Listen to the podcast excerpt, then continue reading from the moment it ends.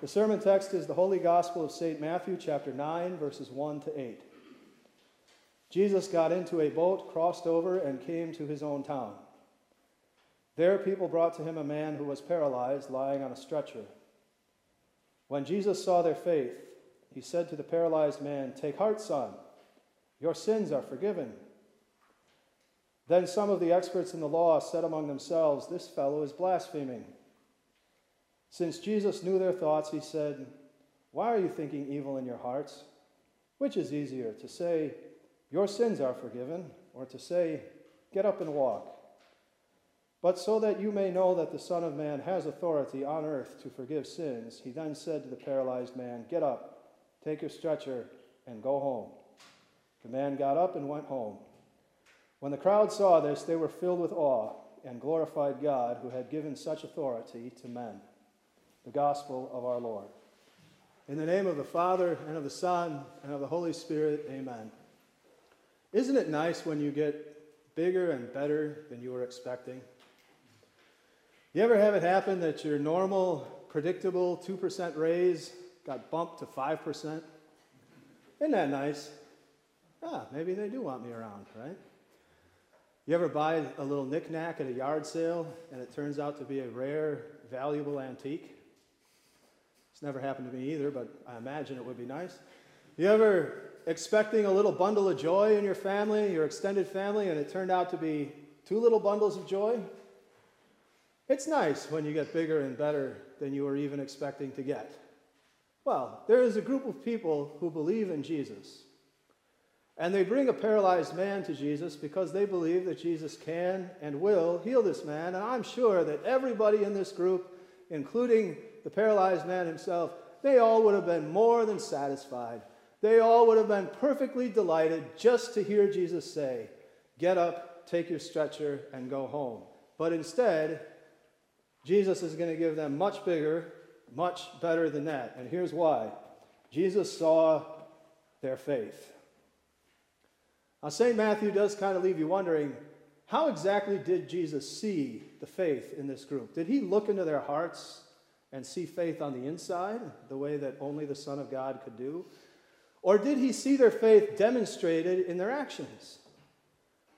And they go to all this work to lug a person to Jesus. Human beings are very heavy, and the other Gospels tell us they, they had to climb up on a roof and lower him down to gain access to Jesus. That's a lot of work, and it demonstrates a lot of faith that Jesus is going to help this man. So, did he see their faith on the inside or on the outside?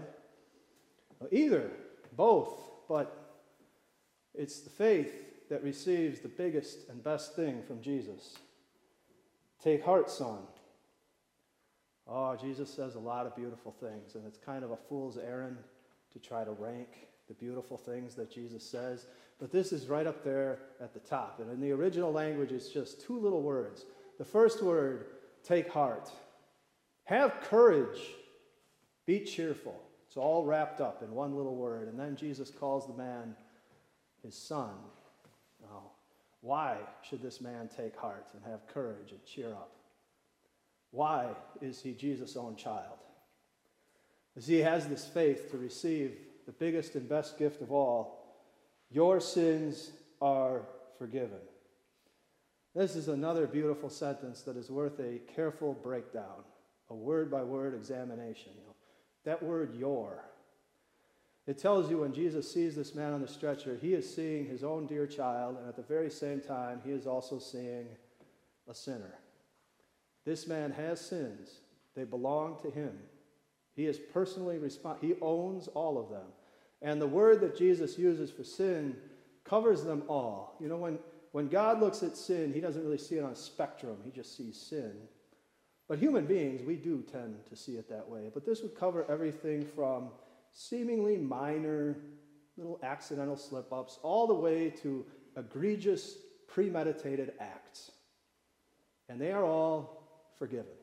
And the picture of forgiveness carries the picture of a canceled debt. You have an invoice with a balance on the bottom that's been crossed out, or a ledger that's just been torn up and thrown away.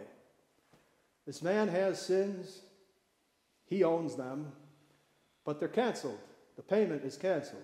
He's never going to have to pay for them. Uh, you also have faith in Jesus that receives this biggest and best possible gift from Jesus because you also have sins and you own them. You are personally responsible for all of them, from foible all the way up to felony. They're yours. But the debt has been canceled. You are not going to have to pay for them. And your, your debt has been canceled not because God is some bumbling bookkeeper who loses track of debts.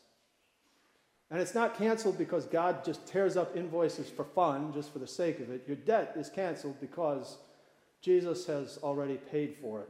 The holy blood Jesus shed on the cross blotches out the balance on the bottom of God's books underneath your name.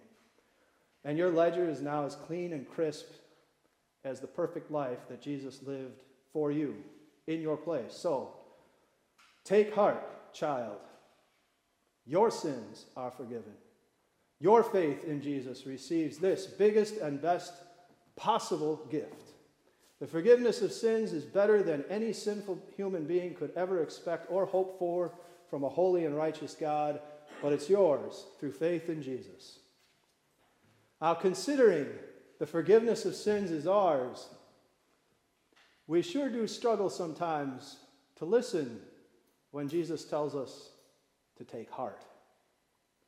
Do you think if we followed around 10 Christians and 10 non Christians with cameras for a week, documentary style, and then we broke down the footage, do you think we'd see any real difference in the level of heart that they show in their lives? Any real difference in the amount of courage they show as they make their way through a dark and difficult world. Any real difference in the amount of good cheer, joyfulness in their lives. What if we followed you around for a day or two? Probably all of us would say, depends on the day, right? Why is that? Why does it depend on the day? Because we're not always listening we're not always hearing Jesus very carefully when he says, Take heart, child. Your sins are forgiven. Take heart. Your sins are forgiven. Your debt has been paid. You are on the way to heaven to spend eternity with your dear Savior who loves you so much that he died for your sins. So take heart in this world. Have some courage as you face your challenges and even your crosses. Cheer up. Smile once in a while. Take heart, child. Your sins are forgiven. So, this man has the forgiveness of sins. That does still leave the little matter of the thing that he came to Jesus for in the first place, right? He came expecting this physical healing, and he is going to get that too. But first, then some of the experts in the law said among themselves, This fellow is blaspheming. Now, why would they say that? Well, in the law, and here that word means the Old Testament. In the Old Testament, there's a lot of sins that need forgiving. The Old Testament is a very messy book. But whenever somebody in the Old Testament needs forgiveness for a sin, they always go directly to the Lord Himself for that forgiveness. Like if you read Psalm 51, you find David crying out directly to the Lord to mend his broken spirit. When David finally confessed his sins of adultery and murder to the prophet Nathan, Nathan very distinctly said, The Lord has taken away your sin. And it wasn't just kings who did it this way. Anybody in Israel who had a sin they wanted forgiven, they went to the priest, often with a sacrifice, and then the priest went to the Lord to get forgiveness. See, forgiveness always comes directly from the Lord himself. Well, now, you've got these experts in the law. They know that from the Old Testament very well. And what do they see? A flesh and blood human being directly forgiving the sins of another human being. Do you see why, from their unbelieving perspective, this must be blasphemy? Blasphemy is claiming to be God when you are not. And if only God can forgive sins and this human being is doing it, then he has to be blaspheming. Except, of course, Jesus is not just a human being. He is a human being. He calls himself the Son of Man right here in these verses. But Jesus is also God, and not only is Jesus God, he happens to be the person of the Trinity who came down from heaven to earn the very forgiveness that he is now giving this man. Jesus is God who is living the perfect life that this man needs to forgive his sins. Jesus is God who will go to the cross and shed the blood to cancel the debt that this man owes. Now, just as Jesus could see faith on the inside in the heart and on the outside in actions, he can do the same thing with unbelief. He can hear it in the words these men are saying. Must have been audible for St. Matthew to hear it and write it down later on. But Jesus, as the Son of God, could also look straight into their hearts and see the unbelief. Since Jesus knew their thoughts, he said, Why are you thinking evil in your hearts? And it is indeed evil to disbelieve that Jesus is God who forgives sins. And now Jesus is going to prove that he is God, and because he's God, he has the authority to forgive this man's sins. Which is easier, to say, Your sins are forgiven, or to say, Get up and walk? But so that you may know that the Son of Man has authority on earth to forgive sins, he then said to the paralyzed man, Get up, take your stretcher, and go home. The man got up and went home. So, the paralyzed, no longer man, ends up getting everything from Jesus. Through faith, he gets bigger and better than he was expecting, the forgiveness of his sins, and he also gets healing for his physical body. So, now can I ask you a personal question? How does your body feel today? Do you have any aches and pains? It's possible that some of you wish you were only dealing with aches and pains in your body. How about your head? What condition is your brain in today? Are you clear minded and alert and bright, or are you foggy and tired? And again, some of you may have things going on in your head worse than fogginess and fatigue. Uh, Jesus is going to heal all that for you too. You know, your, your brain and your body were never perfect, imperfect from the moment you came to life, but they will be perfect. On the last day, Jesus is also going to say to you, get up and go home. And you're going to get up and go home to the kingdom of heaven perfectly healed, physically and spiritually, sins forgiven, body glorified. What more could Jesus give us than this perfect healing for our bodies and souls? Well, actually, there is more that you can find in this story. The story teaches us that Jesus has the authority, the ability to forgive sins. But this story also teaches us that we, as his people, have that same authority, that same ability to forgive sins to repentant sinners. And I don't just mean on a personal level. Like everybody knows, if you punch me in the face, I can forgive you person to person, right? Everybody understands that. But this is more than this, that we actually have the right from God to forgive sins to each other on his behalf.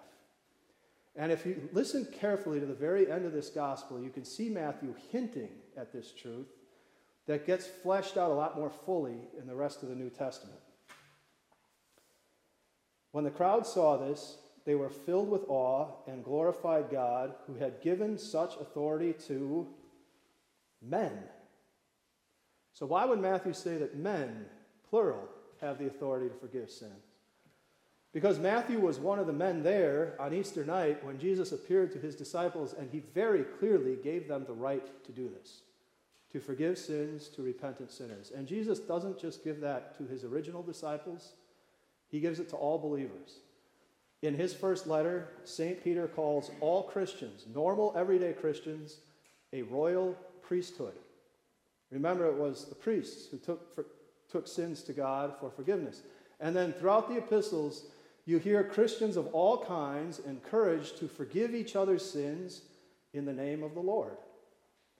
Now, this can be done by a guy wearing a white robe standing in front of a church on Sunday morning. And if you listen carefully to your absolution this morning, I say both things. God is forgiving your sins, and I also say, I am forgiving your sins. And as the Lutheran catechisms correctly teach, when you hear my voice say, Your sins are forgiven, it is as sure and certain as if you were hearing the voice of God Himself. So it can be done by a man in a white robe in the front of a church, but you can do it too. You also have the keys to the kingdom of heaven, and you can unlock it to any repentant sinner. So you can say to your spouse, Take heart. You can say to your child, Take heart, child. And you can give them the reason for it. the forgiveness of their sins. A pastor friend told me once his son came home from kindergarten with a story. That day, the, the teacher had done this thing where she went around the room and had each kid share a special talent or ability that they have. It's a very risky thing to do, by the way. Do that at your own risk. He said, Oh, this one kid, he said he could turn his eyelids inside out, and then he did it. And the one little girl said she could already swim the whole length of an Olympic, Olympic swimming pool. His dad said, Well, what was your special talent? And he said, I said, uh, My talent is I can forgive sins. It's not maybe technically a talent, but it is, a, it is an ability and it is a privilege. And I don't believe many Christians understand this privilege that God gives them, and I believe even Christ, fewer Christians take advantage of it and actually do it. Maybe we don't feel worthy to forgive another person's sins. And there is some truth in that. We are sinful people on our own. We're not worthy to do this. But look, if God qualifies you to do something, if He says you can do this, then you are worthy. Might be that we think, uh, yeah, I got a Christian family member or a Christian friend. They're feeling guilty about something they did yesterday or who knows, 50 years ago, but they don't need to hear the words out loud, right? Or maybe somewhere inside we just think it sounds kind of cheesy to say out loud to another person, I forgive your sins in the name of the Father and of the Son and of the Holy Spirit. And that's wrong, and it's a real waste of a precious resource. Just think of all the love that Jesus packed into those two little sentences that he said to the man on the stretcher. There was a reason that we unpacked those sentences carefully and looked at every word. It's because all of that power and all of that love is in your hands too. To say to a repentant Christian, Take heart, child, your sins are forgiven. How much stronger Christians would we be if we heard those words and spoke them more often? How much more heart would be on display in our lives? How much more courage and how much good cheer if we heard those words more often? And how much more confident would we be that in the end, Jesus is going to say to us, Get up and go home, perfectly healed, body and soul? There's one way to find out, and that's to start doing it. Now, I'm not going to put pressure on you right this minute to turn to someone near you and practice forgiving their sins. But when you hear those words from me, please take them to heart and please speak them yourself. God gives you that privilege. Use it freely. Speak like your Savior and say, Take heart, child. Your sins are forgiven. Amen.